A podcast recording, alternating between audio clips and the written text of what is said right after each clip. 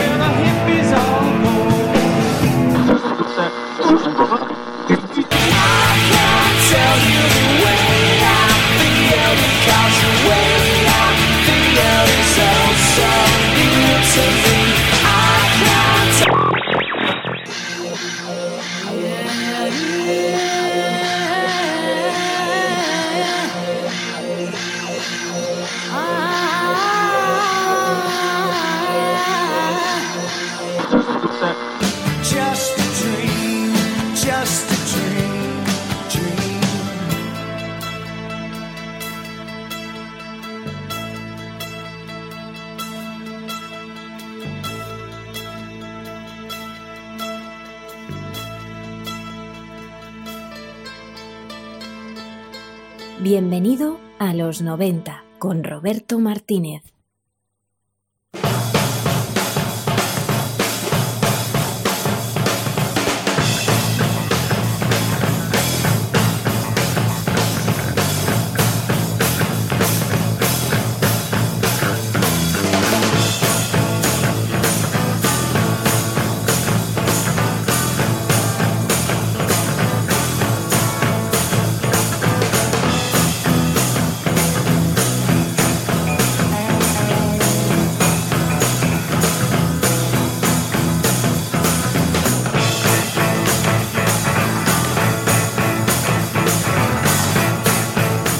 Siempre se ha tachado a la generación X, la que vivió dentro de los años 90, de su pasotismo ante los problemas reales del día a día.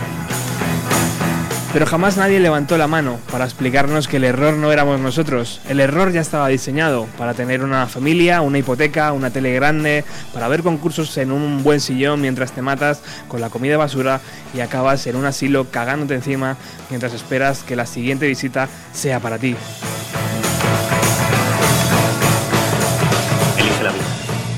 Elige un empleo. Elige una carrera.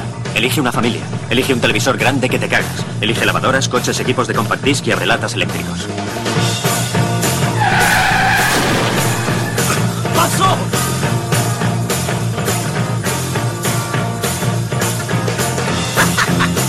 Elige la salud, colesterol bajo y seguros dentales. Elige pagar hipotecas a interés fijo. Elige un piso piloto. Elige a tus amigos. Elige ropa deportiva y maletas a juego. Elige pagar a plazos un traje de marca en una amplia gama de putos tejidos. Elige el bricolaje y preguntarte quién coño eres los domingos por la mañana. Elige sentarte en el sofá a ver teleconcursos que embotan la mente y aplastan el espíritu mientras llenas tu boca de puta comida basura.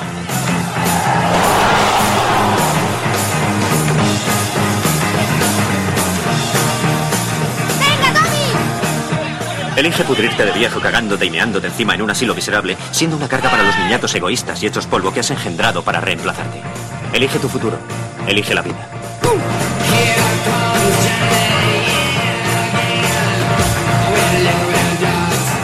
Pero ¿por qué iba yo a querer hacer algo así?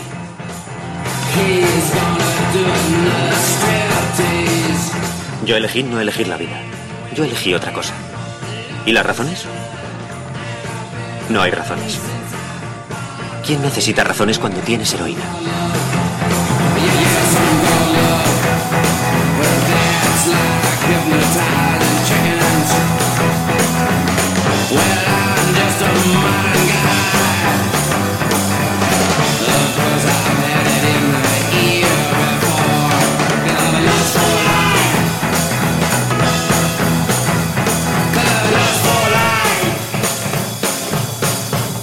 Hola, muy buenas tardes. Sintonizas el 107.3 de la FM. Arranca un nuevo programa de Bienvenido a los 90. Hoy regresamos a los 90 para hablar de cine, de buen cine, con Ángel Agudo.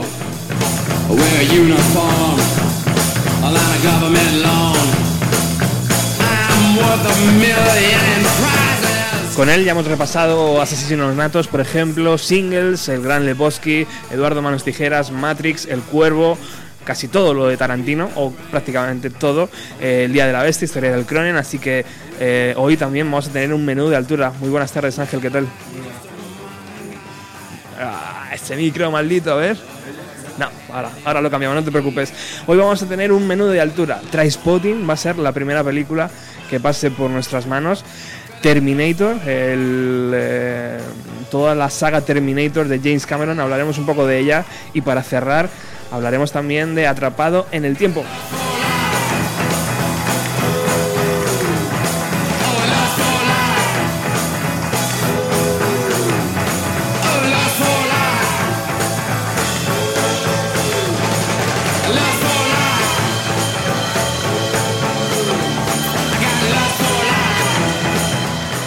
Ahora sí, amigo, a ver. Pero bueno, ¿qué pasa hoy con los micros? No.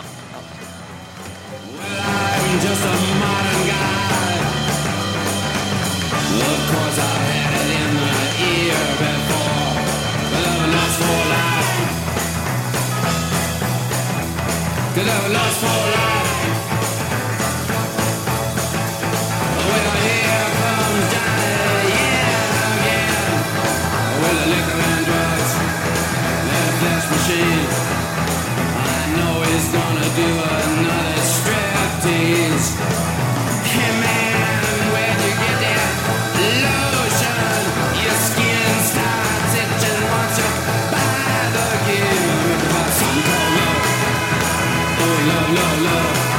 Y esto a veces pasa en el directo. Muy buenas tardes, Ángel. Muy buenas tardes, ¿me oyes por este? ¿Qué tal? Sí. Ah, vale. bueno, antes hablábamos de que contigo hemos repasado un montón de películas, singles, El Gran Lebowski, Eduardo Manos Tijeras, Matrix. Ahora nos, nos- me gustaría que compartieras tu idea sobre Matrix. Eh, eh, el Cuervo, Tarantino, El Día de la Bestia, Historia del Croner. Y hoy, además la noticia está a huevo, ¿no? Trainspotting.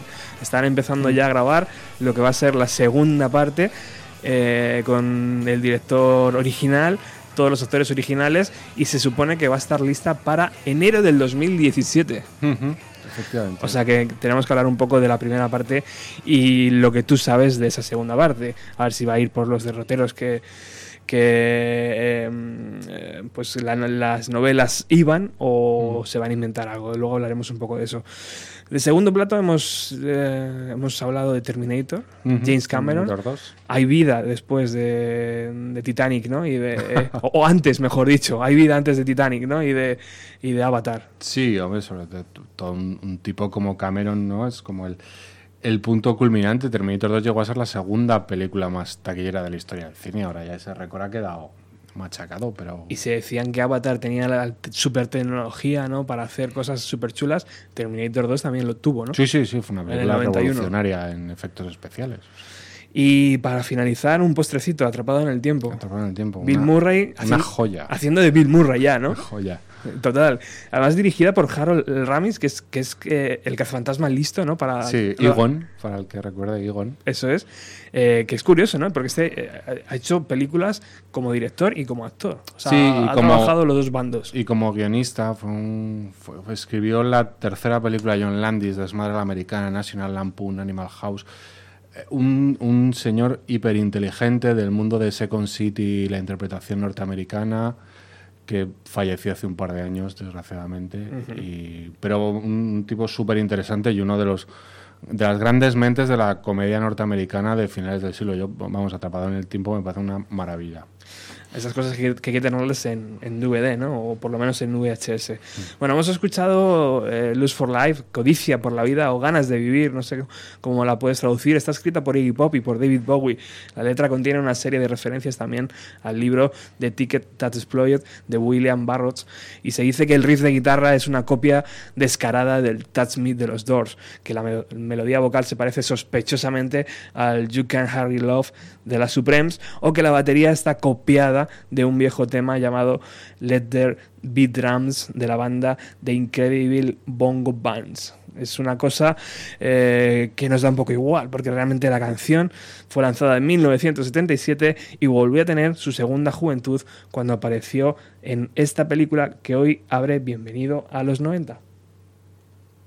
Mí lo que me pasa es que me corto con los mendas de la entrevista. Me entran los nervios y no contesto a nada. Como si fuera un futbolista y me pusiera nervioso ante una gran oportunidad, tío. Prueba un poco de estos, Pad. Sí, una pizca de spritz es justo lo que me hace falta. No, yo fui a Craigie, Craig Newton. Solo puse lo del Royal Edinburgh College para ayudarme a conseguir empleo. Hay demasiada discriminación en esta ciudad, tío. Porque las dos son escuelas, ¿no? Y estamos todos en el mismo barco. Y yo quería hacer hincapié en la idea general, evitando los detalles y tal. Porque la gente se obsesiona con los detalles. Como, ¿a qué colegio fui? ¿Cuántos aprobados tengo? Podrían ser seis, podrían ser cero. Eso no importa. Lo que importa es que yo existo, ¿no? Señor Murphy, ¿quiere usted decir que mintió en su solicitud? No. Bueno, sí, solo para meter el pie en la puerta. Demostrando que tengo iniciativa. Pero a usted le he enviado aquí la oficina de empleo. No tenía necesidad de meter el pie en la puerta, como usted dice. Sí, de acuerdo. Lo que tú digas, tío, lo siento. Tú eres el menda del sillón. Yo me limito a estar aquí. Bueno, es obvio que estoy aquí, tal. pero- Señor Murphy, ¿qué es lo que le atrae exactamente de la industria del ocio? Que mi placer, placer está en el ocio de los demás. ¿Considera que tiene usted algún defecto? ¡Ah, sí! Porque de hecho soy un pelín perfeccionista y tal. Sí, sí, sí, lo soy. Verá, para mí todo tiene que ser lo mejor o si no, nada. Como si en cuanto las cosas se pusieran un pelín chungas, entonces todo me la sudara. Sin embargo, hoy tengo buenas vibraciones con lo de la entrevista, tío. Un buen rayete, todo bien, ¿no? Gracias, señor Murphy. Ya le informaremos. El placer ha sido mío, tío. Spad lo había hecho muy bien, estaba orgulloso de él. La había cagado como está mandado. Había que reconocérselo.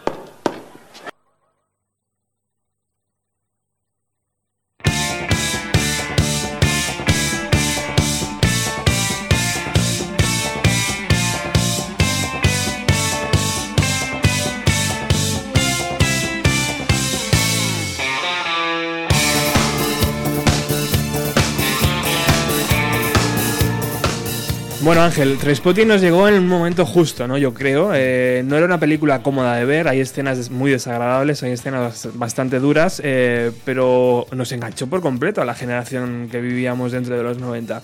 Nos sentíamos un poco reflejados en toda esa Mm. sociedad que describía eh, Danny Boyle eh, y, y la novela ¿no? de, de- Irving, Wells. Em, ¿Por qué crees que nos conectó, que conectamos tan rápido con la imagen de, de, de Renton?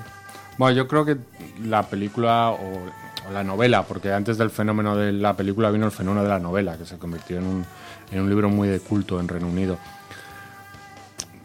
Era el momento, como tú bien dices, o sea, vivíamos los años 90, era el momento de Nirvana, era el momento de Pearl Jam, Alice in Chains.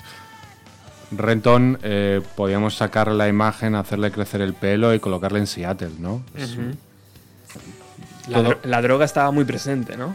la droga está muy presente, veníamos de una década muy dura con, con el mundo de la droga.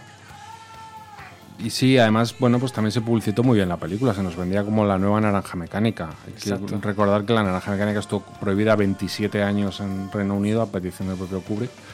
Y esta película se aprovechaba un poco del, del tirón, incluso había una escena en la que homenajeaban a la naranja mecánica en el bar, lo recreaban. Entonces, bueno, la película entroncaba, tenía una estética muy, muy propia para los jóvenes y aparte eh, tenía un, un diseño de marketing espectacular en el cual esta es una cosa prohibida que tus padres no te dejarían ver. Y además, fíjate lo que es curioso, porque lo que está en Reino Unido de moda, eh, aquí en España la verdad es que no lo vivíamos así, pero conectaba también con nosotros, ¿no? Porque claro, ver pasar los trenes, aquí no lo hacemos, pero allí, bueno, es como un acontecimiento cultural y aquí, pues, bueno, aquí, ¿no? pero sin embargo conectábamos con la peli, tío, sentíamos que esos personajes tenían también una forma de ver la vida que se asemejaba, se acercaba un poco a la que nos estaba ocurriendo aquí en España, ¿no? Sí, bueno, yo creo que el- la película para mí habla un poco de los, como de refilón, pero habla un poco de los efectos del tacherismo. Y bueno, aquí mm, no estábamos tampoco demasiado lejos de, de esa cosa. Es verdad que aquí no teníamos revoluciones de los mineros y tal, como podía verse en, en otras pelis, pero bueno, la, la mugre del extrarradio también la vivíamos. Bueno, háblame un poco de su director, de Danny Boyle. Eh, cumplirá en octubre 60 años. Eh, según he podido ver, ha tenido una larga historia también en series de televisión Mm. y hasta que empezó a hacer cine a eso de mediados de los años 90. Cuéntanos, ¿de dónde viene este hombre? Bueno, Danny Boyle es un tipo de Manchester, metido a monaguillo muy joven hasta que acabó, acabó saliéndose. Y bueno, es un tío que trabaja varias veces, sobre todo en, creo en, la BBC, pero en las subdivisiones. BBC produce mucho a través de las divisiones irlandesas, tal. Entonces creo que eh, Danny Boyle trabajaba en la división de, de Irlanda del Norte, si no recuerdo mal.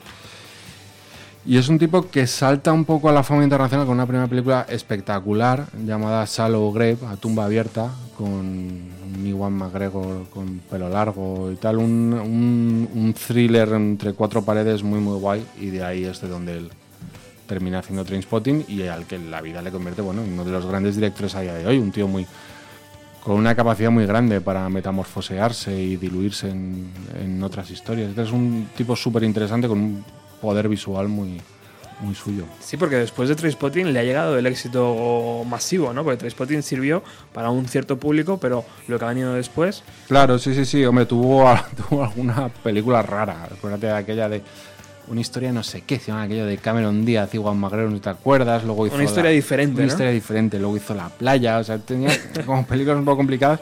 Pero bueno, hizo Slamdog Millionaire, que fue un poco lo que le, lo que le encumbró y lo que hizo que Ganó hasta... un- un Oscar por aquello, ¿verdad? hasta que mi madre le conociera, Mm. Danny Boyle. Total. ¿Y por qué Ewan McGregor? ¿Son esos directores que tienen esa relación con los actores, como Johnny Mm. Depp con, eh, con este mm, Con Tim Burton. ¿no? con Tim Burton? Mm. O sea, son de estos directores que, aunque bueno, realmente le, le utilizó para tres películas, luego ya le cambió por DiCaprio, ¿no? Sí, bueno, cuentan las malas lenguas que se pelearon y que y se pelearon porque el papel de la playa le estaba prometido a Ewan McGregor. eh, Los productores lo vetaron, dijeron que DiCaprio y entonces McGregor acusó a Danny Boyle de no haber dado la cara por él. Esto cuentan las malas lenguas y el propio Irving Wells, autor de la novela Trainspotting, que alguna vez ha dicho que la principal razón para tardar tantos años en hacer la secuela era que no se hablaban Danny Boyle y Ewan McGregor. Hasta que han solucionado, ¿no? Hasta los que problemas. les han metido en un cuarto, les han debido dar mucho dinero a cada uno. Sí, ¿tú crees que, que estas secuelas funcionan así? O sea, No, que- yo que- creo que, es decir, sí, funcionan así, pero creo que en este caso, cuando hablas de un tío como Iwan McGregor, que es Obi-Wan Kenobi, el dinero ya no es un problema. Es decir, yo creo que esta gente ya trabaja por, Ajá. por lo que les apetece hacer. Entonces, Bueno, debe ser que no está nada mal el guion de Trainspotting 2 y se han lanzado a hacerlo. ¿Tú crees que, que van, van a ir por el camino de, de Irving Wells o...? Es que alguna vez Danny Boyle ha puesto a parir esa novela, la, la Porno. secuela porno, Ujú. ¿no? Hay una secuela y una precuela de Trainspotting, las dos de Irving Wells, y alguna vez eh, Danny Boyle ha puesto un poquito a caldo porno, ¿no? Es, No le mola. Sí, a mí eh, te- tengo que decir que estoy un poco de acuerdo, ¿eh? O sea, me parece un- como una cosa muy fácil, sobre todo igualar porno y drogas, es como demasiado, como de, como demasiado católico todo. O sea, que a lo mejor utiliza el inicio donde se juntan los personajes y luego ya a partir de ahí reescribe un poco la historia. Sí, ¿no? a ver cómo está. De momento las fotos que hemos visto no hemos visto más que a Spud ahí con un traje y las orejas de soplillo, no, no hemos visto mucho más. exacto. Pero bueno, es muy curioso de ver y sobre todo vamos a reencontrarnos con unos personajes que hace mogollón de años que no vemos. Oye, también Danny Boyle ha hecho Steve Jobs. He hecho Steve Jobs. En el 2015, ¿no? El año pasado, con Kate Winslet. Una de mis películas favoritas del año pasado, si me permites meter la cuña. Y, y- y Michael eh, Fassbender, ¿no? Se llama este chico. Eh, ¿Te pareció buena la película? A mí me parece una película alucinante. ¿Sí? No tanto como película en sí, sino como trabajo de como trabajo de guion, como trabajo de interpretación de Fassbender, como de capacidad de Danny Boyle para desaparecer detrás del guion de Sorkin y solo dar la puntadita y tal, pero vamos, es una película contada en tre- o sea, son como tres macrosecuencias de la vida de Steve Jobs. Es verdad que a los fanáticos de Apple y de Steve Jobs la película les parece una tontería porque no hay mucha correspondencia entre el Jobs real y el Jobs de la película, pero es que es una película, es una, es una ficción. Entonces, bueno, pues con que lo que cuente la película me parezca bien, pues ya está. Si quiero saber quién fue Steve Jobs, me veo un documental o me leo el libro. Yo a lo, a lo mejor estoy diciendo algo fatal, pero es que cuando vi la película en, en los cines me pareció más un documental. Tío, o sea, o sea, un documental ficcionado, ¿no? Algo que... Sí. O sea, que, que dices, joder, pues una película, sí, porque tiene el formato, ¿no? Pero puede ser algo de la BBC que, que, no aparece en cines, ¿no? Y que aparece en la televisión. Sí, no está mal visto. La BBC, la BBC hizo ese experimento hace muchos años con una TV movie que yo adoro, que se llama Microman, que es la vida de, de Sir Clive Sinclair, el inventor del Spectrum, y de su rival que creó el, el Acorn, que no me acuerdo ahora cómo se llamaba el personaje. Es decir, sí, o sea, esos experimentos los ha hecho la BBC de vidas de grandes hombres de la informática y tal. Sí, es, es Sí, bueno, casi es un formato diferente. Sí, es casi un documental, pero bueno, es verdad que toda la parte de la hija esta que cuenta la película, todo eso es, es- es ficción de guion. Bueno, vamos a eh, meternos dentro de un poco de Trainspotting porque hay frases memorables, como esta que vamos a escuchar a continuación. Lo malo de desengancharme del caballo es que sabía que tendría que volver a juntarme con mis amigos otra vez en un estado de conciencia plena. Era horrible. Me recordaban tanto a mí mismo que casi no soportaba verlos. Sick Boy, por ejemplo.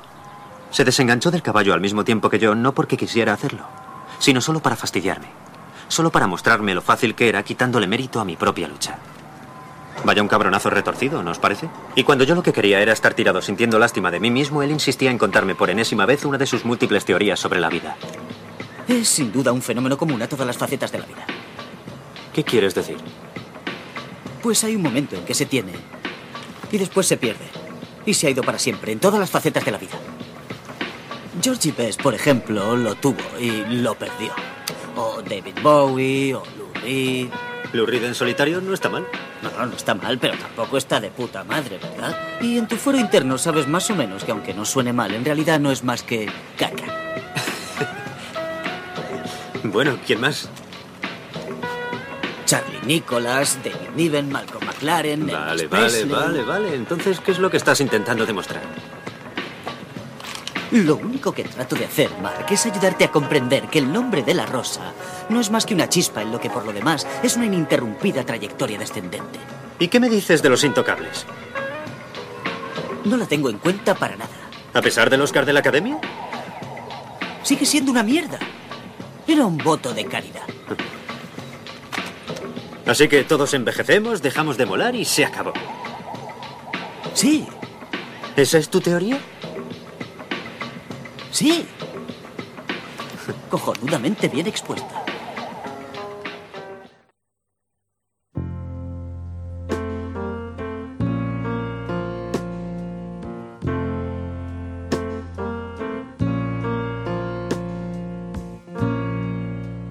Just a perfect day.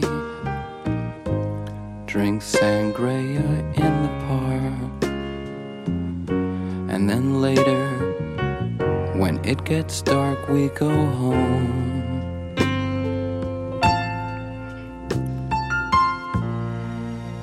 Just a perfect day. Feed animals in the zoo. Later, a movie too, and then home. Oh, it's such a perfect day. I'm glad I spent it with you. Oh, such a perfect day. You just keep me hanging on. You just keep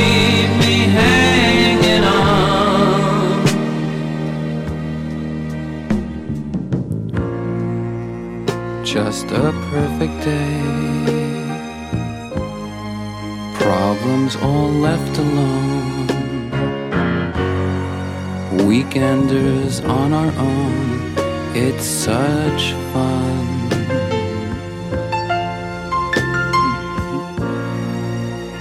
Just a perfect day.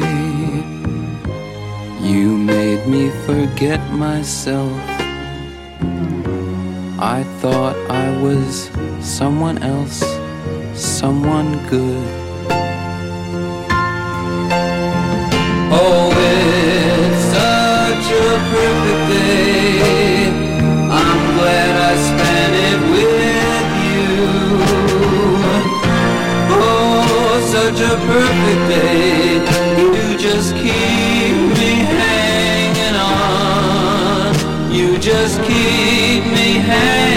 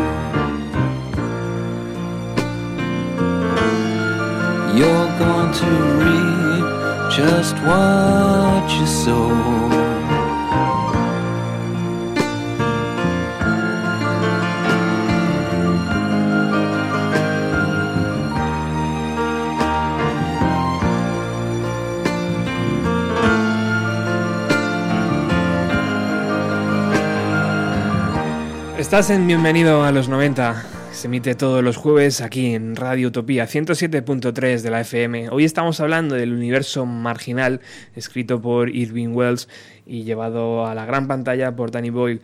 Eh, tiene continuidad. En enero del año 2017 vamos a poder ver la segunda parte de Trainspotting. Anda. Podía comprenderlo. Para quitarse el dolor. Así que se lo preparé. Tuvo su chute. Pero solo después de mí. Ni qué decir tiene. Al menos ahora sabíamos quién era el padre. Aquel día no solo fue el bebé quien murió. Algo dentro de Sick Boy se perdió y nunca más volvió. Al parecer no tenía ninguna teoría con la que explicar un momento como este. Ni yo tampoco. Nuestra única respuesta era seguir igual y a la mierda con todo.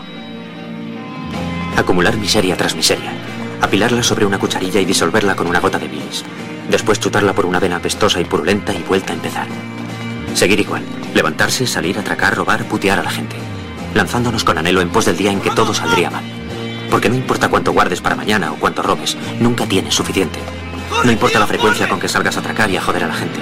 Siempre tienes que levantarte y volver a hacerlo todo otra vez.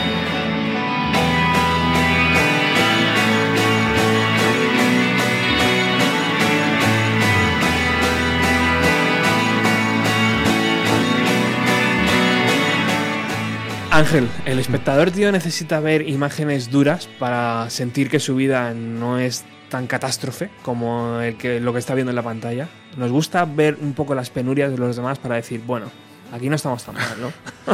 Bueno, yo creo eh, esas cosas tienen como un efecto catárquico, ¿no? O sea, bueno, tú no estás enganchado a las drogas, pero a lo mejor tienes otro tipo de problema, entonces con el sufrimiento del personaje lo eres capaz de vivir. Lo que tú haces es un poco lo que hacen los actores, ¿no? Esto de que, bueno, pues que si tiene que morir alguien en pantalla, entonces piensan en cuando se le murió a alguien un familiar y lo proyectan, ¿no? La lagrimita, ¿no? Es el, es el mismo efecto. De todas formas, a mí no deja de impresionarme cuando escucho estas cosas la libertad con la que se hablaba de las drogas en esta época en el cine, ¿eh? Sí, sí, además muy brutal, ¿no? Sí, o sea, tenemos Trainspotting, acuérdate de la escena de la cucharilla de Pulp Fiction. Sí. Yo soy muy fan de un momento de La jungla de cristal en el que hay un personaje metiéndose una raya en plano, que me alucina. Es wow, hemos perdido mucho en, en eso, ¿eh? Ahora En la- está más recatado todo, ¿no? Parece. Sí, O- sí, yo creo que con estas cosas de hacer las películas absolutamente para todo el, el espectro, hemos perdido, hemos perdido bastante capacidad de crítica. ¿Y eso por qué es, Ángel? Porque a lo mejor Tarantino en su momento o, o- o Danny Boyle en su momento no pensaron que esto iba a ser tan grande y dijeron, bueno, Claro. pasaron el filtro fácilmente, ¿no? Claro, lo que pasa es que eh, se ha existido, ¿cómo lo digo? El cine indie. eh, No hay que olvidar que Trainspotting es una peli de muy, muy bajo presupuesto, ¿eh? O sea, cuidado que esto no es una película de Iwan McGregor como La amenaza fantasma, no, esta es una película chiquitita y muy mona adaptando una novela famosa. Eh, lo que pasa es que el cine indie hace tiempo que ya no existe. Es decir, el cine, las películas de Tarantino las producía una empresa llamada Miramax que después fue propiedad de Walt Disney. Y bueno, al final los señores dueños de esa productora han terminado haciendo otra, que es de Weinstein Company y tal, pero que decirte, las grandes empresas, cuando aparecieron las empresas pequeñitas, se fueron a por ellas porque entendían que el sello de lo indie, de la película pequeña, cruda, vendía mucho. Y de repente películas como Trainspotting, como Kids, como Reservoir Dogs, se convertían en grandes éxitos. Los compraba a los canales de televisión, ¿no? Para echarlas y tal. Exacto. eh, Todo ese rollo. Todo, se, se convertía en, en el nirvana, ¿no? Musical un poco. Exacto, sí, o sea, pensemos en las películas, esto es un pelín anterior, pero bueno, tiene que ver las películas de Jim Jarmus, ¿no? Bueno, de repente esta época aparecen eh, Jim Jarmus, Tom DiCilio, todos estos directores cobran otra vez como mucha fuerza y es porque de repente lo indie se convierte en un, en un género propio. Creo que pasa también en la música en aquella época y más en España, ¿no? ¿Y dónde está lo indie ahora, Ángel? ¿Dónde está ese cine alternativo? ¿Dónde podemos encontrarlo? ¿A lo mejor en cortos? O... Bueno, el cortometraje siempre ha sido el terreno ese de la experimentación. Lo que pasa es que yo creo que el, el mundo del corto está un poco raro ahora. Sí, sí. Yo es- imagino que habrá que mirar a Estados Unidos como siempre, ¿no? Para encontrarse algo diferente. Sí, bueno, pues en estos mundos de filming y tal, las típicas películas que no conoces, esas películas raras que están por ahí debajo, ese es el underground moderno. ¿no? Que te habla un colega, ¿no? Que si al final no llegas a ella si alguien no te habla de Sí. ella y tal. Ahora está muy de moda una- un efecto que yo creo que se estudiará dentro de unos años, que son los fan films, ¿no? Es esto de los chavales que hacen ellos películas de Star Trek. Es verdad. Me parece el- lo- mm, o sea, no hay mayor ejercicio de ser un punky que juntarte con tus colegas y hacer tu propia peli de la Guerra de las Galaxias. Pero que a lo mejor son películas de hora y media o de dos horas, Sí, sí, ¿no? no, totalmente. O sea, son muy al milímetro. Totalmente. Entonces, bueno, aquí hay que salirse un poco de esa especie de dogma establecido que dice que lo indie debe tener un, un mensaje o que debe ser cine de autor, pero cuidado que hay un terreno indie súper interesante o también está el está pegando muy fuerte el cine africano. Ajá. Bien, bien. Bueno, eh, hablemos de la voz, esa voz que va relatando la historia de la película, Renton, Ewan Sí. McGregor, eh, un escocés que ahora mismo tiene 45 años, que Échale, ¿eh? Échale. 45 años. Lo siento, chicas. Estabais muchas diciendo qué guapo era Juan McGregor. 45 palos tiene. eh, que pasó de Trainspotting prácticamente a, a Star Wars, lo que tú has dicho, ¿no? O sea, que ha, sido una metamorfosis curiosa, ¿no? La de este escocés que ha ido pasando por la isla, por Moulin Rouge, por eh, Big Fish, por Sí. lo, lo imposible. O sea, ha hecho cosas como eh, cada vez creciendo un poquito más, ¿no? Y ahora de repente se va a hacer Trainspotting 2 Hmm. para el año que viene, que otra vez le va a poner en todos los, los carteles. Sí. Eh, Cuéntanos un poco, ¿de dónde viene este chavalín? Es un, es un tío súper interesante, porque además antes de Trainspotting se le conoce la, la primera peli de Danny Boyle, esta de Tumba Abierta, y eh, con Peter Greenaway hizo Pillow Book, que se, ahí, ahí cobró un poquito de fama porque aparecía en pelota picada y tal, y que era un chaval jovencito, muy guapo, y provocó algún revuelo. Luego hizo una película con Robin Williams, si no recuerdo mal, bastante mala.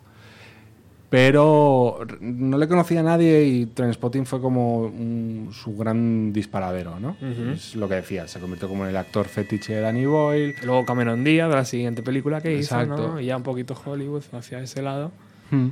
Y, pero fíjate, ¿no? O sea, porque de Escocia tenemos grandes actores eh, que, que yo Bueno, recuerde. eso pasa, me pasa como siempre con los británicos, que no sabes diferenciar quién es Es escocés de quién no.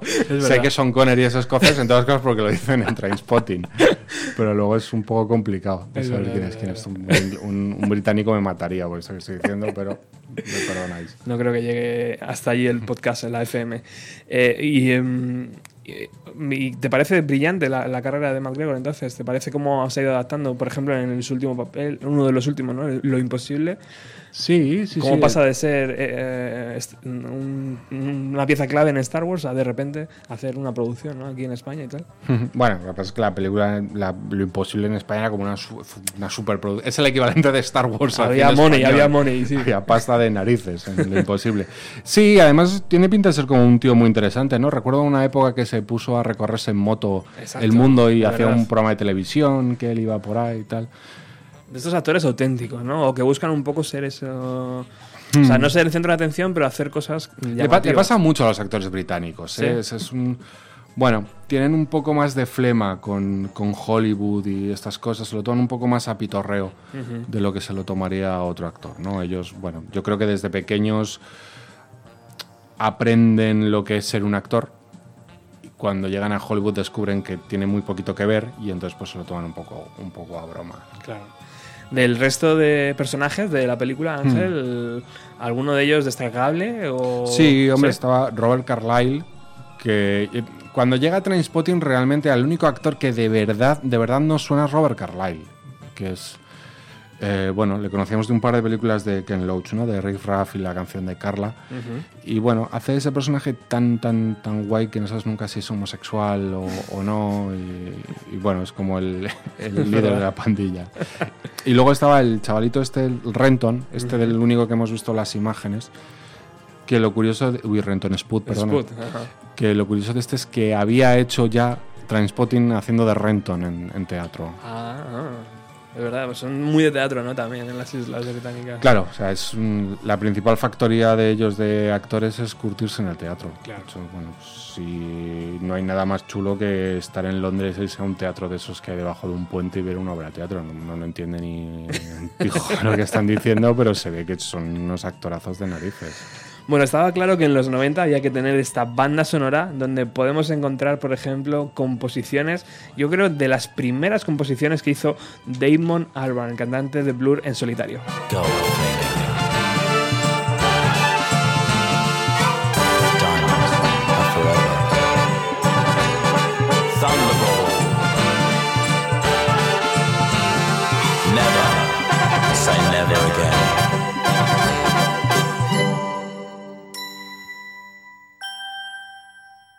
Me lo, he justificado a mí mismo de todas las maneras.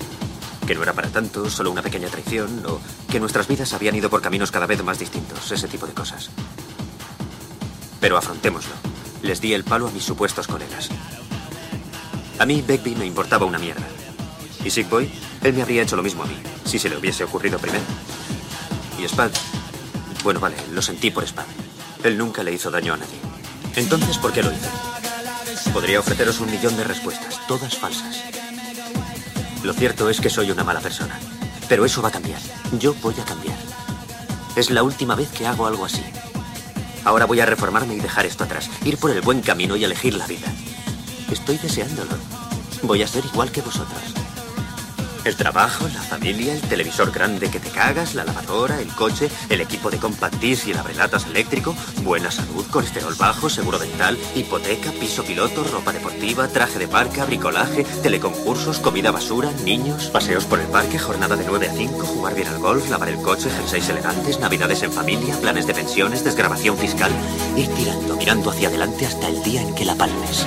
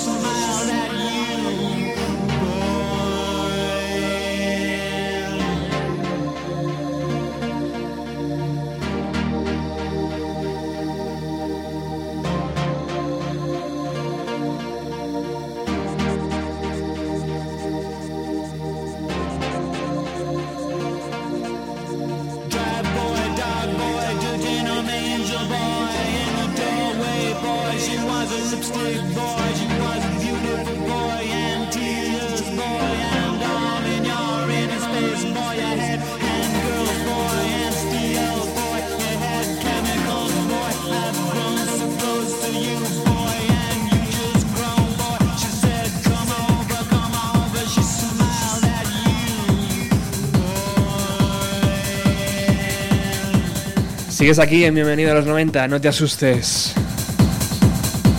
Son las 7 y 11 y estamos con Underworld escuchando la banda sonora de Trispotting.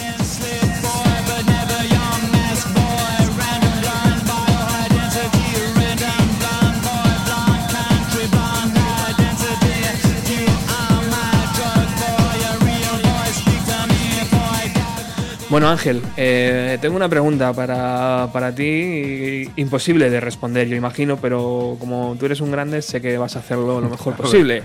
Eh, si por ejemplo te dieran todo el presupuesto, los actores y todo el equipo técnico para rodar Trainspotting 2, ¿por dónde iría tu Trainspotting 2, tío? ¿Por dónde iría tu idea? Tu idea? ¿Qué, ¿Qué harías con ello, tío? ¿Tendrías miedo de no superar Trainspotting 1? ¿Cómo, Hombre, cómo sí, funciona esto? Obvio, hay que decirte Trainspotting 1 me parece una película tan hija de los 90 que es, es- enfrentarse a ella es un reto. Yo creo que con estas cosas el- la única salida digna que te queda es ir por el lado contrario. Es decir, puedes o hacer una comedia tipo Bienvenidos al fin del mundo de todos los amigos que se reencuentran X años después, o ya poniéndonos más en serio, a mí me fascina Trainspotting, ¿eh? pero me vas a dejar que me meta 10 segundos con ella. Por favor. De hecho, la vi en el cine Liceo con aquel doblaje dirigido por Santiago Segura. o sea, la vi en, el momento clave. Co- Con un amigo, además, que recuerdo que preguntó al acomodador si se podía fumar dentro del cine y el acomodador casi lo mata. Bueno, pero Trainspotting es una película acojonante, pero es verdad que es un cliché en sí misma. Es decir, habla de unos chicos de clase baja que se drogan, que además son muy cultos y hablan de música. Hostia, es, decir, podría. El póster de Trainspotting podría ser la portada de un libro de Ray Loriga y no pasaba nada aquí, ¿eh? Entonces, eso es tan de los 90 como ahora mismo hacer lo contrario. Es decir, coger a esos personajes y hacer que Renton siga siendo un drogadicto, pero en este caso se meta cocaína que deja menos efecto y dirija una inmobiliaria que está comprando pisos de fondos buitres. Muy bien. Es decir, bueno, pues la evolución de los personajes. Él sigue mm, estafando y dedicándose al lumpen, pero ahora con traje corbata y, y cocaína en lugar de heroína. Imagino que haciendo muchos guiños, ¿no? A la primera. Sí, claro, sacando los personajes por ahí. Las frases, imagino utilizando todo ese tipo de recursos, ¿no? Para que el Mm. cambio no sea tan drástico, tan. Mm. ¿No? Esos son los trucos de los directores, imagino. Sí, claro, bueno, la, la nostalgia. Lo que vende ahora es la, la nostalgia y la lagrimilla y estas cosas. Bueno, por eso estamos aquí nosotros cada jueves, ¿qué te crees? Exactamente. Bueno, vamos con el segundo plato, ¿te apetece? Venga, vamos a James Cameron, Terminator 2.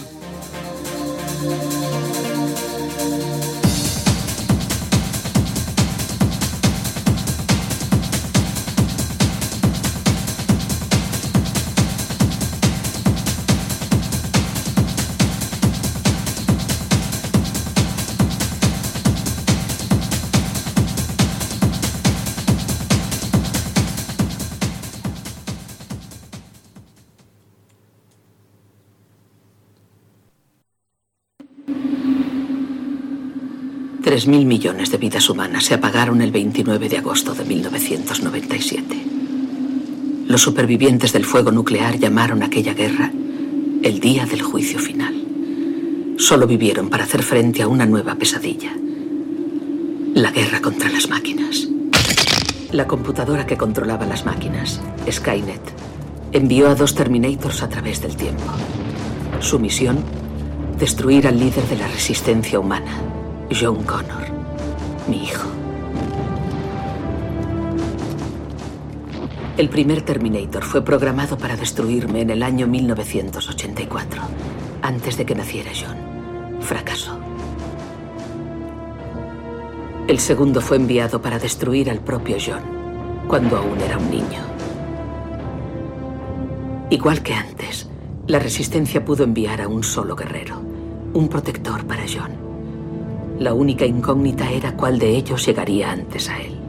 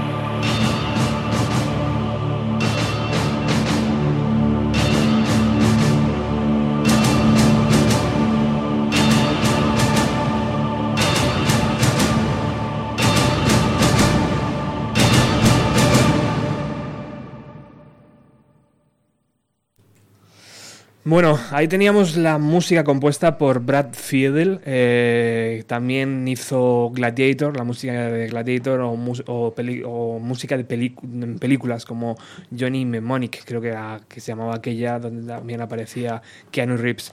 Siempre necesitamos, ¿no? Un poco películas eh, como la que viene a continuación, donde los humanos creamos algo muy, muy malo, pero que en el último momento conseguimos arreglarlo. Y esto es un poco Terminator, ¿no? Un poco eh, la, la saga que creó James Cameron. No sé si hablo bien, si fue creada por James Cameron o Ujú. tuvo... o- ¿El guion es, es suyo, Ángel, también? Es o- suyo y de William Wisser Jr., es, que es un guionista muy, muy particular y muy poco conocido. Ha escrito cosas como El Guerrero número 13 y las Ujú. mejores películas de John McTiernan. Ujú. Y, y bueno, pues lo que hablábamos al principio del programa, ¿no? James Cameron, que para toda una generación que ha venido después era el tío de Titanic, o, o la que ha venido después es el tío de Avatar, para nosotros va a ser siempre el tío de Terminator 2, ¿no? o sea, porque aquello, 1991 creo que fue la primera Sí. película, 1984 la primera parte, Terminator, eh, luego se han hecho dos secuelas más, creo, ¿no? Eh, no, tres más. Tres más, pero ya con- Terminator 3, La rebelión de las máquinas. No, Terminator 3, La rebelión de las máquinas. Eh, Terminator Salvation. Y, eh, Y los diarios, ¿no? Bueno, y Terminator Genesis, es verdad, y luego aparte, esto que dices de la Los serie de televisión de, de Sarah Connor, de ¿no? Sarah Connor, sí. Y imagino que esto ya lejos de James Cameron, ¿no? O sea, él imagino que ni ha, produ- Sí, sí, sí, ni ha producido ni ha dirigido nada de todo esto. Simplemente vendió el paquete, ¿no? Y se hicieron con ello. Y esta- esta- estas secuelas que tú las has visto, Ángel, Sí, sí, yo Y- vamos, y- me he visto toda la saga. van también por ese camino eh, de salvar a John Connor o Sí, bueno, la tercera vuelve un Terminator, mandan otro Terminator para... que es la que está muy buena, ¿no? Una- Exacto, la, ter- Terminator tía. ter- Terminatrix esta. Yo defiendo muchísimo esa película, Ujú. pero esto ya es entrar como en un terreno muy freak, ¿eh? Pero creo que esa película tiene un guion de narices. La recomiendas entonces, Sí, ¿no? lo que pasa es que, bueno, hay que verla con, con un poco de sentido del humor y saber que se les está yendo de madre. Pero la idea... Y la idea central de esa película me parece alucinante y cómo acaba me parece de sombrero. No pienso lo mismo que Terminator Salvation, de la cual no me acuerdo nada, me parecía un espanto horrible en el cine. Mal asunto entonces. Y esta última, de- que es del año pasado, hace un par de años, Terminator Genesis, me parece que tenía un arranque prometedor y que enseguida se había como un salto en el- tiempo, que no voy a explicar mucho, y se iba de madre aquello. ¿Y por qué? ¿Por qué necesitamos tanto Terminator en nuestras vidas? ¿Es como de esas películas que hay que hacer? ¿O por qué? ¿Por qué la gente, por qué Hollywood recurre a ellas para hacer caja? Bueno, Hollywood se ha convertido en un animal muy conservador y sabe que con los Terminator juega muy, muy sobre seguro. ¿no? Antes hablábamos de la nostalgia, esto ya va un paso más allá de la nostalgia, o sea, es una gran saga y cómo no van a seguir explotándola. Creo haber leído en algún sitio que tienen problemas con la nueva, porque Emilia Clarke, que era la que hacía de Sarah Connor en la última, ya dice que no va a repetir. Tal, sé que había un, un pifostio por ahí montado, pero seguiremos viendo películas de Terminator durante muchos años. Yo ya tengo muy claro que las sagas están abiertas. ¿no? Antiguamente decías, oh, han lanzado viernes 13, parte 7, ¿no? Y era como un evento. No, ya no me extraña nada. Es decir, llegaremos Terminator, superará las 10 entregas seguro y, y así pasará con todo. ¿Y qué pasará con Matrix? Esto lo hablábamos antes de yo fuera de micro. Yo estoy convencido de que existirá Matrix 4 en algún momento de nuestras vidas. Sí, ¿verdad? Estoy dispuesto a lanzarlo aquí a las ondas y que algún día alguien me lo recuerde. Estoy convencido, ¿no? Es una gallina de los huevos de oro que no pueden dejar de explotar. Y estoy seguro que en algún cajón de Joel Silver existe un tratamiento de Matrix 4. Y cuando se cumplan 30 años, 40 años, cuando haya una efemérides de verdad, y cuando a la gente se le- que ya está ocurriendo, ya se te está olvidando lo mala que era eh, Matrix 3 y lo infame que era Matrix 2, cuando ese momento haya pasado, aparecerán con, con la película y la rodarán y, y llevarás a tus hijos a verla. ¿Y tú qué le das? ¿5 o 10 años más? Ahí eso ya no tengo ni idea, pero bueno, por jugarme algo te digo 10. 10. A los 25, por ejemplo. A los 25. A los 25 de Matrix, otra vez. Eh, bueno, vamos a hablar un poco de James Cameron, pero Hmm. antes, Ángel, necesito, eh, necesito tu ropa, tus botas y tu motocicleta. Necesito tu ropa, tus botas y tu motocicleta. ¡Eh! ¿Has olvidado decir, por favor?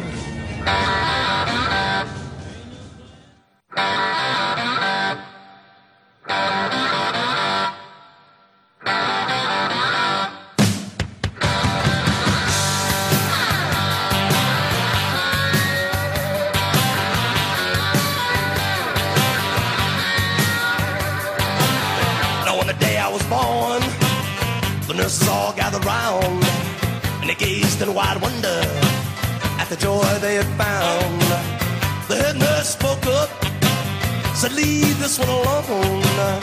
She could tell right away that I was bad to the bone.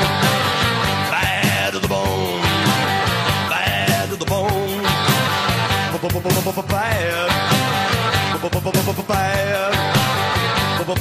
Bad. Bad to the bone.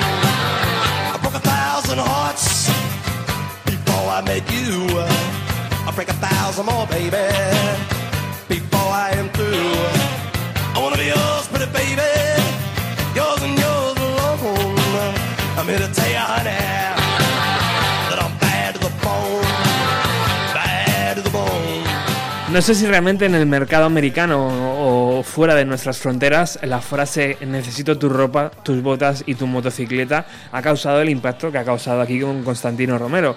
Eh, pero ¿por qué este tipo de frases, Ángel, nos, nos, eh, se nos queda tan bien, tío? ¿Por qué esta necesito tu ropa, tus botas y tu motocicleta? Lo podemos soltar en cualquier viernes por la noche y la gente va a saber de qué estamos hablando. Bueno, eso sí está diseñado, ¿eh? es decir, bueno, pues los- este tipo de películas son muy de una cosa que en guion se llaman one-liners, ¿no? Que es como el, el diálogo clave, la frase soltada en el momento exacto, ¿no? El, el volveré. ¿no? Volveré. De- de- Total. este- estas cosas. O sea, que se estudia, ¿no? Se, Sí, se trabaja sí, para que esto esas es- cosas... Esto es de buen guion y de saber rematar la escena con la frase adecuada. sí. Bueno, vamos, háblanos un poco de James Cameron, eh, Ángel. Eh, háblanos de ese James Cameron desconocido, no tanto el de Titanic o el de Avatar, sino el que estaba por venir. ¿Dó- ¿De dónde venía este hombre? Es canadiense, de hecho. Es un Sí. canadiense de ahora 61 años, tío, que sigue haciendo cosas raras, que se sigue sumergiendo en el ancho océano para buscar con su tecnología de última eh, restos del Titanic o, o que mm, de repente se inventa una nueva tecnología para hacer películas como Avatar, ¿no? Pero este Sí. hombre, ¿por qué? ¿De dóde viene, tío? Está un poco de vuelta de todo, ¿no? Yo- es, es un señor que me parece que lo hace todo bien, pero aún así no creo yo que me fuese de copas un día con él, ¿eh? ¿Sabes? Debe tener un ego un poquito duro de pelar. ¿no? Desmesurado. Sí, es muy curioso porque, bueno, Cameron era un tipo que trabajaba en los departamentos de arte. Y hay una foto muy guay, que si quieres luego te la busco y te la mando al Twitter Claro. para que la compartas con los oyentes, que es que James Cameron pintando en un forillo el skyline de Nueva York durante el rodaje de 1997 Rescate en Nueva York de John Carpenter. Oh, qué bueno, tío. Es decir, bueno, Cameron venía de ese mundo, acabó dirigiendo Piraña 2, que yo creo que esto no le debe gustar a nada que se lo recuerden. y bueno, pues ahí empezó su carrera, después hizo Terminator y después se convirtió pues en esta especie de director megalómano, pero que es verdad, o sea, que es que lo hace todo muy bien y yo soy particularmente fan de, de- de los guiones que tiene. ¿eh? Yo- Bueno, en, en este, eh, eh, perdona que te corte, Mm. los papeles diseñados para, para Linda Hamilton y Arnold Schwarzenegger, ¿no? Casi mm, hechos por un traje, diseñados al milímetro, ¿no? Sí. O sea, Schwarzenegger, tío, es el Terminator por excelencia. Y, y bueno, Sarah Connor, tío, Linda Hamilton, que a mí en su momento me parecía increíble, ¿no? Sí, es que es un tío muy, muy preciso y muy, muy de cirujano. Él, sus, películas son muy sencillas de forma de contar, pero es que eso no implica un- una simpleza. Es decir, hay que trabajar mucho o ser muy bueno para conseguir escribir películas tan sencillas, que se cuenten tan rápido. ¿no? Lo, lo más difícil a la hora de contar una historia es ir en línea recta. Es muy fácil desviarse, es muy fácil sacar otra trama, empezarla por atrás, complicarla. No, las suyas van... No hay ningún momento en sus pelis en las que mires el reloj, incluso una película como Titanic, que sabes de sobra que el barco se va a hundir. Y sabes, y sabes, y nada más empezar ya te están contando que ella ha sobrevivido, tal. Es muy bueno, joder. O sea, lo que pasa es que es eso, es un, personaje que de repente le dan 11 Oscars y se sube ahí al Kodak Theater y empieza a gritar, soy el rey del mundo, soy el rey del mundo, y claro, bueno, pues hay que aguantarle un poco. ¿Tú crees que, eh, hablando de Titanic, tío, mm, algu- alguien sacará Titanic 2? Ya existe, bueno, existe. ¿Existe ya? Sí, existen unas pelis de esas de Asylum con una nave espacial que se llama Titanic 2, me parece recordar. Pero nada que ver, ¿no? Con No, James Cameron. no, pero bueno, yo aquí estamos en el, en el punto opuesto, ¿no? O sea, Cameron es, él se ve a sí mismo como un autor, como, como un artista, lo es realmente. O sea, tiene un sello muy personal a sus pelis, como pueden ser las de Michael Bay o, o las que hacía Tony Scott. Son como esos grandes artesanos puestos muy al servicio de la industria y, de, y del taquillazo. Ujú. Y bueno, yo no veo a, a Cameron como un tío interesado en hacer secuelas de mentiras arriesgadas, por decirte una de sus películas más famosas, ¿no?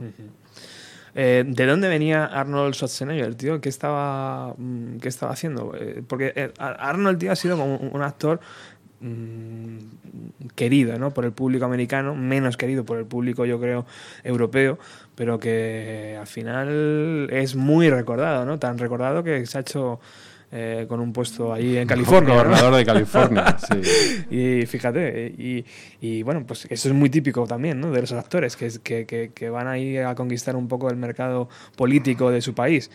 Eh, háblese de Reagan, ¿no? Eh, pero bueno, Arnold, tío, yo creo que fuera de estas películas, Conan, tal vez, ¿no? Sí, Conan es justo la anterior a que él haga Terminator. Hay que recordar, bueno, cuando él hace Conan no es tan famoso. ¿eh? Es, bueno, es decir, de hecho, Terminator 2 significa, es como el punto álgido de toda, de toda una carrera brillantísima. ¿eh? Yo soy muy defensor de, de Schwarzenegger, creo que es el típico actor producto de la maquinaria de Hollywood que nosotros no sabemos entender. Mm. Es decir, Europa, los europeos con el cine tenemos una concepción distinta a Hollywood muchas veces, pero el problema no es ese, el problema es que a veces no entendemos las cosas que propone Hollywood, ¿no? Y Schwarzenegger es un claro ejemplo de un producto que generó Hollywood en los años 90 y que era muy, muy rentable. Sí, de acuerdo, es decir, Schwarzenegger eh, cuentan las malas lenguas que antes de rodar hay un tío que hace la secuencia, que la hippie entera y tal, y se pone delante de la cámara y repite exactamente lo que ha hecho el otro. Es que eso es una industria. ¿No? Es Y no tiene nada de malo, ¿no? Tiene absolutamente nada de malo. Es decir, sí. Un tío que te enseña a hacer eh, bien tu trabajo. ¿no? Claro, que Arnold Schwarzenegger no es Marlon Brando, sí, pero no pasa nada. Es decir, no, no, no es nada malo ni hay que ser un genio para verlo. Es simplemente un actor que vivía de su físico, o que vive de su físico, mejor dicho. Es alucinante cómo el público americano tolera el acento austríaco tan marcado que tiene Schwarzenegger en pantalla. Yo, último gran héroe es eso. Está habl- hablando en alemán toda la puñetera película y no pasa nada. Pero sí, o sea, perdona, volviendo a tu pregunta inicial, su primera gran, gran película es Conan, con- dirigida por, por John Milius, rodando una grandísima parte aquí en España. ¿eh? Y, y después de eso hace Terminator y ahí ya empieza la, la cresta de la ola, que precisamente antes estaba del último gran héroe, esa es como la película que marca un poco el, el declive. Y la historia de Cameron, eh, Ángel, eh, la típica, ¿no? De em, hemos construido unas máquinas, se nos han revuelto en contra de nosotros. eh, también es muy utilizada, ¿no? Esa historia. Es, Sí, es que Cameron tiene... Ma- Matrix va por ahí también, un poco, es ¿no? que Cameron es un señor que tiene un historial un poco peligroso de acusaciones de plagio. ¿eh? Eso, igual que te digo que es un genio, hay que tener esto en cuenta. Hay un escritor de ciencia ficción muy, muy famoso para los superiniciados en ciencia ficción que se llama Harlan Ellison. Harlan Ellison eh, llega a denunciar a Terminator porque al parecer es un plagio de un guion suyo llamado Soldier para la serie aquella de Outer Limits. Yo no he visto el capítulo, pero eh, uf, es verdad que es bastante extraño que un tipo como Cameron tan pronto en su carrera ya empezase a recibir denuncias. ¿eh? Ostras. Y eso, tío, es tan fácil coger un capítulo y decir, bueno, voy a hacer una película aquí. Nadie, se- Sí. nadie se entera. Sí, desgraciadamente sí. Es decir, están las cosas están muy protegidas, pero bueno. Incluso allí, ¿no? Pero incluso allí es que demostrar, es, ganar una demanda por plagio es una cosa muy, muy complicada. ¿eh? Bueno. Pues una de las canciones que, que no compuso Brad Fiedel eh, fue esta, que aparecía en la película y que a nosotros tanto nos gustaba. Y que aquí en Bienvenido a los 90 todavía no han sonado mucho, aunque hace poco hicimos un especial sobre Guns N' Roses.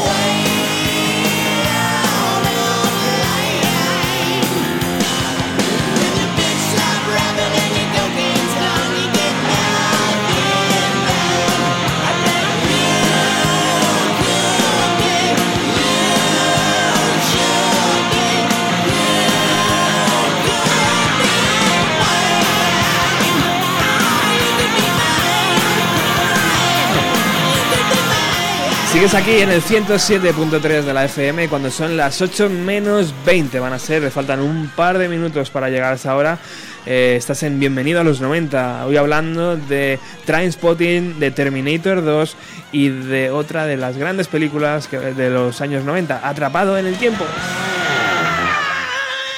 Y esta canción de los Guns N' Roses, que está dentro de su trabajo Use Your Illusion 2. Y que, bueno, eh, el otro día yo creo que en el especial Guns N' Roses también pusimos.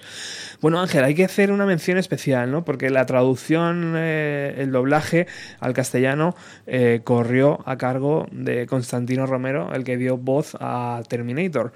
Eh, y yo creo que eh, sigue siendo una de las voces más acojonantes que ha, ten- que ha tenido este país, ¿no? Hmm. Eh, para los doblajes. Un hombre muy querido, muy comentado, tío, y que siempre en sus trabajos era como, wow, qué pedazo de voz, ¿no? Sí, vamos, yo el- reto a cualquiera que ponga en Google Constantino Romero y vea la cantidad y cantidad de películas que dobló, ¿no? Era la voz de Brutal, brutal. Clint Eastwood, de William Sandner, profesor Schwarzenegger, bueno. Darth Vader.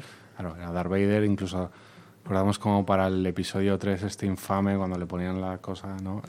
En el doblaje de repente aparecía Constantino Romero y eso hacía que fuese mejor ver la película doblada que en, que en versión original. La única ocasión en la historia del cine doblado en España que Total, eso tío. ocurre. Porque aquí en España tenemos muy buenos eh, profesionales, ¿no? Del doblaje, tío. Muy, o sea, puedes estar en contra o a favor del- de que se doblen películas, pero eh, ya una vez metidos en el fregado, hay verdaderas voces icónicas, ¿no? Sí, es, es verdad que es, o sea, es un tema muy, muy espinoso entrar en el doblaje, entre otras cosas, porque en España se dobla tanto por culpa de una ley franquista. Entonces, es un tema complejo. Pero es verdad que, bueno, que una vez aceptado, hay que decir que sí, que, que, bueno, que en España tenemos unos actores de narices y unos actores de doblaje de narices también. Sí, señor. Solo hay que ver muchas veces la publicidad, ¿no? Y dices, joder, qué pedazo de voz. Bueno, en la película eh, nos encontramos un momento en el que eh, John, John Connor, eh, le está mm, humanizando al Terminator, ¿no? Le está diciendo algunos dichos, algunas eh, eh, muletillas para que él pueda utilizar y que parezca más humano, porque está hablando todo el rato como afirmativo, negativo, ¿no? Y él le Mm. dice, no, no, no, no, cambia el chip. Eh, y, y ahí viene ¿no? el momento de Hasta la vista, baby, que en el doblaje de Constantino Romero no hemos conocido, ¿no? Que- porque él dice otra cosa. Dice Sayonara, baby. Sayonara Baby, ¿no? Pero realmente lo que es fuera de España todo el mundo lo conoce como, o por lo menos en el mercado Sí, anglosajón, claro.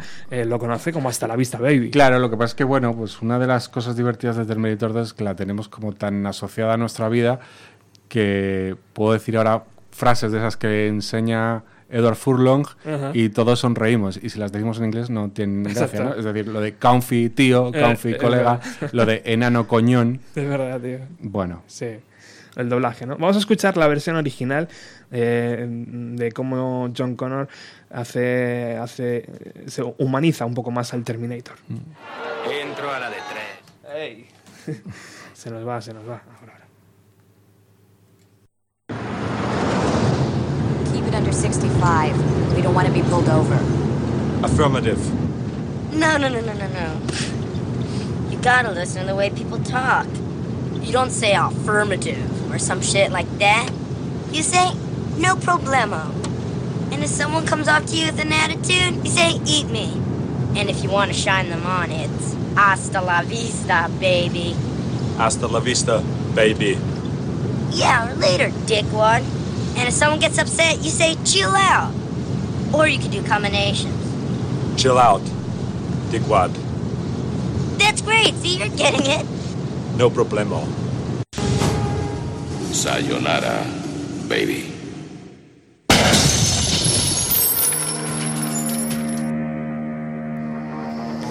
Ahí está, ¿no? La Constantino Romero cuando el propio Terminator dispara esa bala, ¿no? Y hace mil añicos al, al T-1000, creo que Al era, ¿no? T-1000, a Robert Patrick. Al T-1000.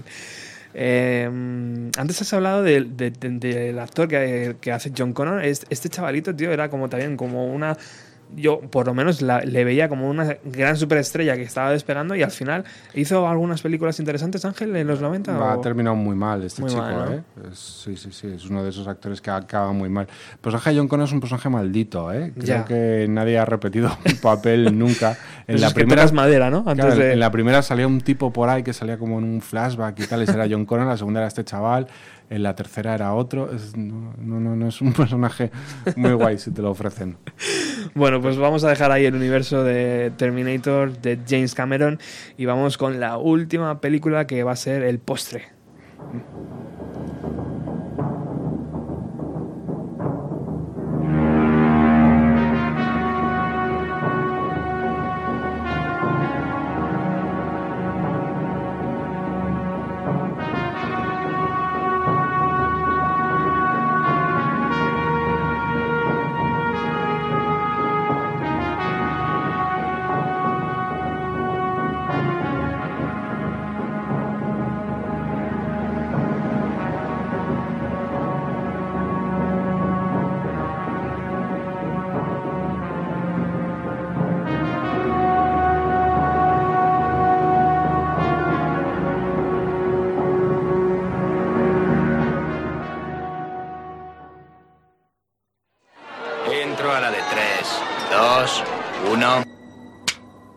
Es una ocasión en que la televisión no consigue captar la auténtica emoción de que una gran ardilla pronostica el tiempo.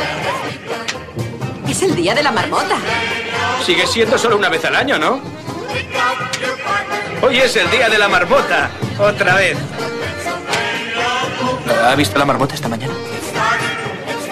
Ajá. Nunca me lo pierdo.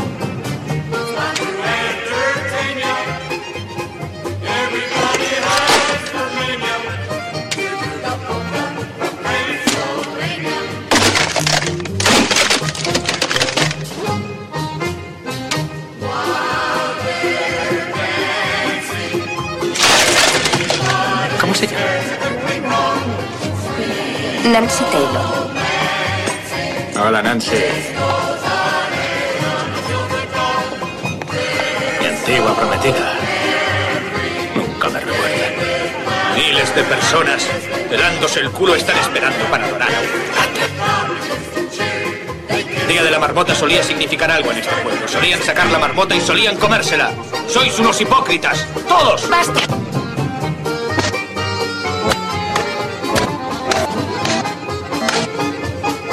Quieren una predicción acerca del tiempo, le preguntan al Cid equivocado. Yo les daré una predicción del invierno. Va a ser frío, va a ser gris y va a durarles el resto de su vida. ¿Alguna vez ha tenido un déjà vu, señora Lancaster? Creo que no, pero puedo preguntar en la cocina.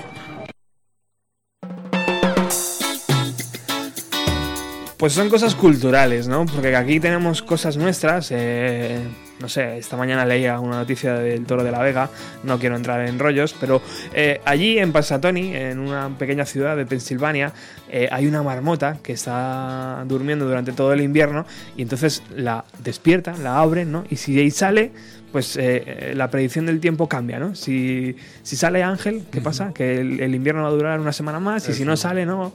Eh, empieza la primavera o algo así. Bueno, cosas de los americanos que son muy divertidas y que en esta película descubrimos, porque realmente si no fuera por esta película no tendríamos ni idea, ¿no? Prácticamente de que hay una marmota que predice el tiempo en Pansatoni. Pansatoni, ¿dónde está Pansatoni, tío? No tenemos ni idea de dónde está ese pueblo, aunque es precioso. Eh, Atrapado en el tiempo. Bueno, una de las películas que yo creo que también más representa eh, pues ese cine noventero, ¿no? Un cine un poco gamberro, un cine un poco, eh, pues, eh, no es indie, ¿no? Porque esta película no es indie, pero, pero tampoco es una, una película que digas, joder, es que ha ganado tres Oscars, ¿no? O sea, es que al final es eso. El director, antes hemos hablado de él, Harold, Harold Ramis, eh, que es el, el cazafantasmas listo, el que hemos hablado del cazafantasmas listo. Y, y que, bueno, nos ha sorprendido con varias películas que ahora Ángel nos comentará y también varios papeles estelares, ¿no? En películas eh, muy representativas. Antes nos decía Ángel que hace un par de años eh, falleció ya. Eh, pero cuéntanos un poco, ¿de dónde viene, de dónde viene esta idea de atrapado en el tiempo, Ángel? Bueno, la película al parecer es una, una idea de- del co-guionista de la película de Danny Rubin. Y bueno, la verdad es que luego al parecer Harold Ramis le mete caña porque la carrera de Danny Rubin tampoco es demasiado, demasiado impresionante. ¿no? Antes tú decías que esto es un ejemplo de otro cine de los 90. Es como el gran testimonio del mundo de la interpretación y bueno, antes hablábamos un poco del Second City, ¿no? del mundo de la improvisación americana, junto con Cazafantasmas, precisamente.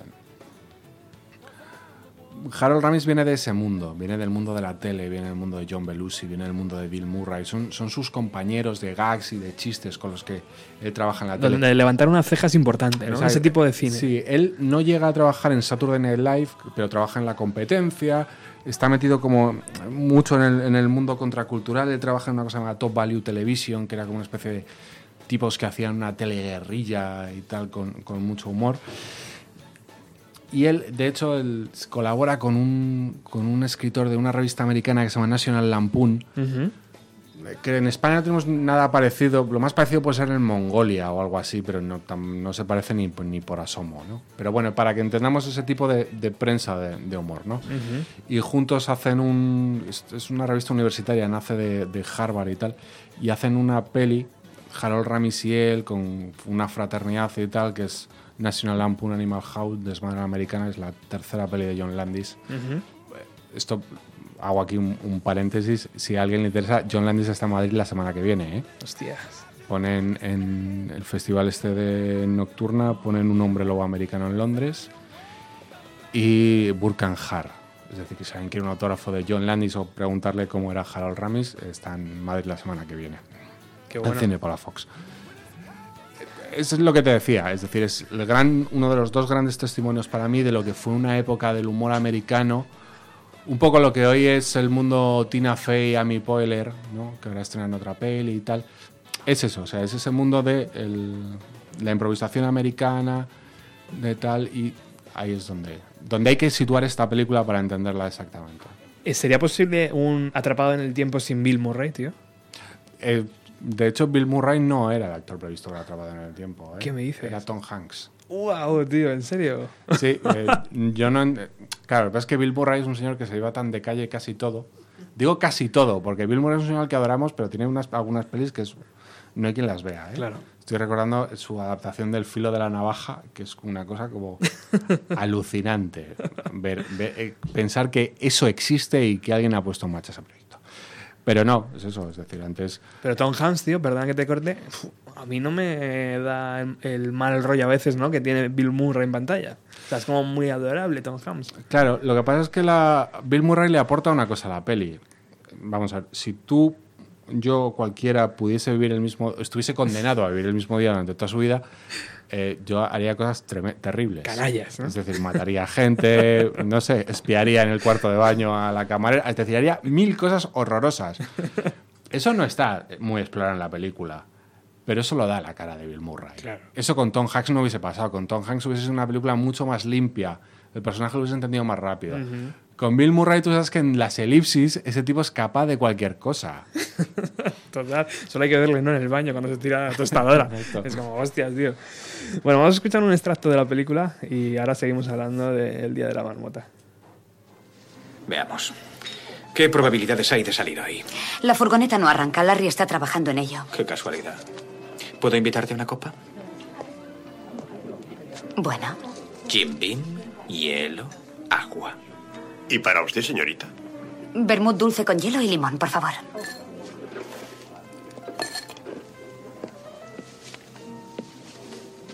¿Qué probabilidades hay de salir hoy? La furgoneta no arranca. Larry está trabajando en ello. Oh, qué casualidad. ¿Puedo invitarte a una copa?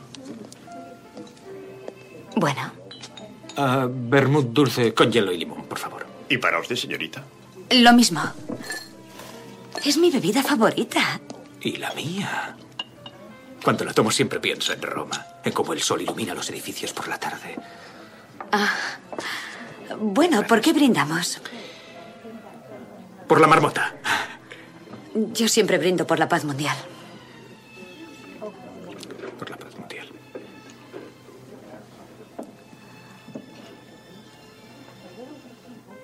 ¿Puedo invitarte a una copa? Bueno, Eh, vermut dulce con hielo y limón, por favor. ¿Y para usted, señorita? lo mismo. Es mi bebida favorita. Y la mía. Cuando la tomo siempre pienso en Roma, en cómo el sol ilumina los edificios por la tarde. Bueno, ¿por qué brindamos? Diré una oración y brindaré por la paz mundial. Por la paz. Por la paz. Amén.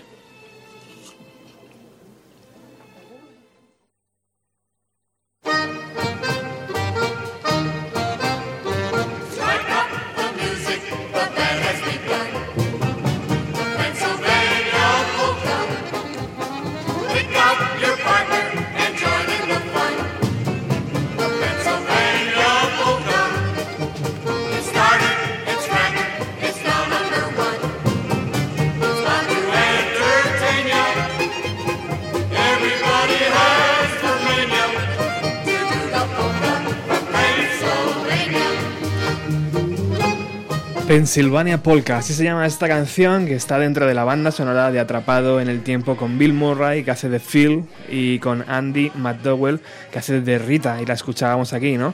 Eh, Bill Murray, tío, que tiene actualmente 65 años, o sea que Mm. está ya viviendo eh, su última etapa como actor, ¿no? Porque estas cosas al final son así. Eh, que será muy recordado también por Lost in Translation, ¿no? De Sofía. Coppola, sobre todo. Y bueno, por papeles eh, minoritarios, ¿no? En películas de bajo presupuesto. O parece desde fuera que son películas de bajo presupuesto y que él se mete ahí, ¿no? Y que al final es el actor eh, que levanta un proyecto, ¿no? ¿Se puede decir eso de Bill Murray, Ángel, o, o no? Sí, claro, o sea, Bill Murray es toda, toda una celebridad. De hecho, es tan celebridad que no tiene ni agente ni manager. Es una rareza. Coño, lo en- negocia en el todo cine él. norteamericano. Es muy curioso. Esto, si quieres, hacemos una parte. Bill Murray, eh, Bill Murray debe estar zumbado, pero zumbado en el, en el buen sentido. Entonces, es un señor que no tiene ni agente, ni manager, ni publicista, ni nada que se le parezca. Lo que tiene es una línea 1800. Es decir, tú y su dentista le llamáis al mismo número de teléfono. Él tiene un contestador telefónico interminable en el cual aparecerán mensajes como le recordamos que tiene cinta con el dentista mañana a las 9 y hola, soy Steven Spielberg, quería hablar contigo, ¿me puedes devolver la llamada? Y así funciona, Hay que decir, el 1800 es un teléfono de pago, ¿eh? Hostias. Es decir, él no tiene agente, no tiene manager y encima tiene una línea en la cual si tú le quieres llamar, pasas por caja. Hostias, claro, claro, Sí. se lo puede permitir. Claro, es un, es, es- es un, es un señor de otro planeta. Claro. Es, es de, esas, de esas figuras que levantan película, ¿no? O sea, que Mm. simplemente poner su foto en, la, en el cartel ya levanta, su, levanta éxito de taquilla. Eh, ¿Y por qué? ¿Por qué crees que Bill Murray, tío, tiene ese, ese power delante de la cámara? ¿Por qué? Porque es un actor de mala leche, ¿no? O sea, parece como que siempre está como enfadado Sí, o es como es agrio. un- Es un, tipo osco, Sí, pero tío. Transmite una cosa como de inteligencia, ¿no? Es como de mm, ¿por qué, ¿por qué el Gran Wyoming es un personaje adorado en este país? Si tiene cara mala leche y los chistes que hace sobre su supuesta homosexualidad son horrorosos y lleva 20 años haciendo el mismo. Porque parece un tío inteligente. Y ya con eso vende más, ¿no? Sí. Claro. Y Bill Murray un poco... por Bill Murray el- me- me parece exactamente el mismo caso. ¿eh? Bueno, y cuéntanos un poco, Harold Ramis, ¿qué hizo después de, de- de esta, de esta película? ¿Hizo gran- alguna película destacable o, o se quedó siempre en, en pequeños proyectos así? No, lo que pasa de Harold Ramis es que esta es su gran película. ¿eh? Es la gran película de Harold Ramis, ¿no? Sí, o sea, pues, bueno, es un señor que ha tenido cosas más interesantes, cosas menos interesantes. Pero bueno, también hay que recordar que hizo una terapia peligrosa, ¿eh? que es- no es cualquier tontería. Repitió con Andy McDowell en Mis dobles, mi mujer y yo. Ujú. Y bueno, yo creo que una terapia peligrosa y estas son sus dos grandes pelis. Bueno, vamos a despedirnos también del programa porque se está prácticamente ya finalizando, estamos en el último, con otro audio de la película y una canción que a mí me encanta. Chicos, ¿quién más se zamparía unas tortitas ahora?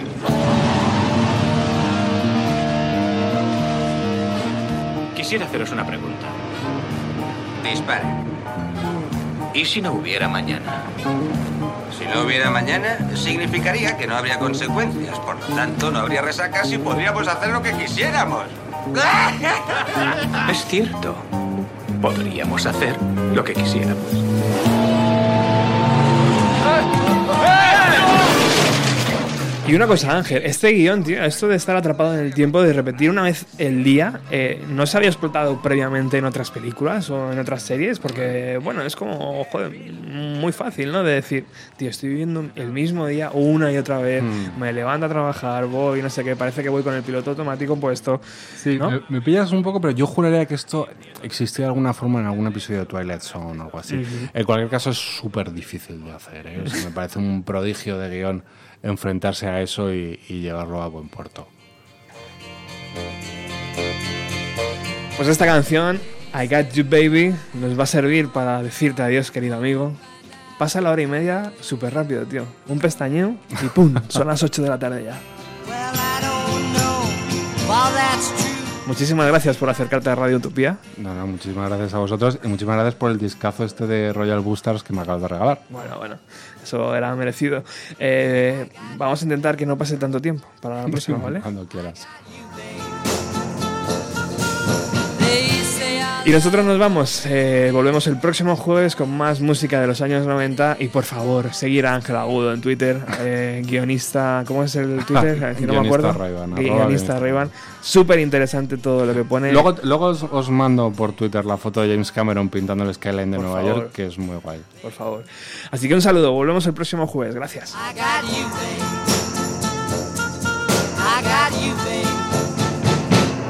I got flowers